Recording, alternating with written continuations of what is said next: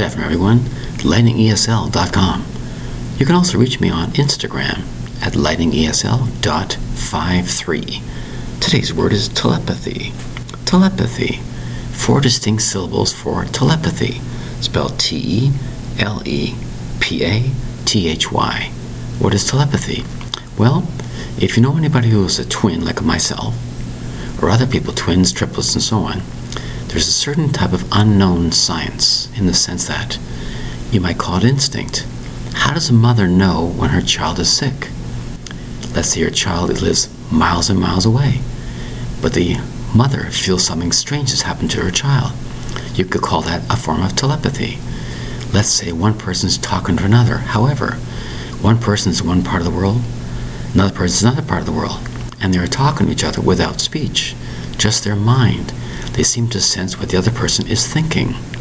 This happens a lot with twins. I saw it with my own aunt and my own mother. They were also twins. I am a twin also.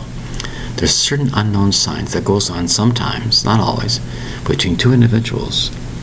It's some kind of direct communication of thoughts or feelings from one person to another without using any kind of speech, any kind of writing, or any other normal methods of communication. Yet, they are communicating to each other. We call that telepathy. It's a very unknown science, very hard to describe, very undescribable in the sense that there's no scientific method about it. But it does happen odd times. It's called telepathy, spelled T E L E P A T H Y. Telepathy, a very interesting topic, a very interesting topic to my heart, because I've had forms of telepathy many, many times in the past with my twin. Thank you very much for your time. Bye bye.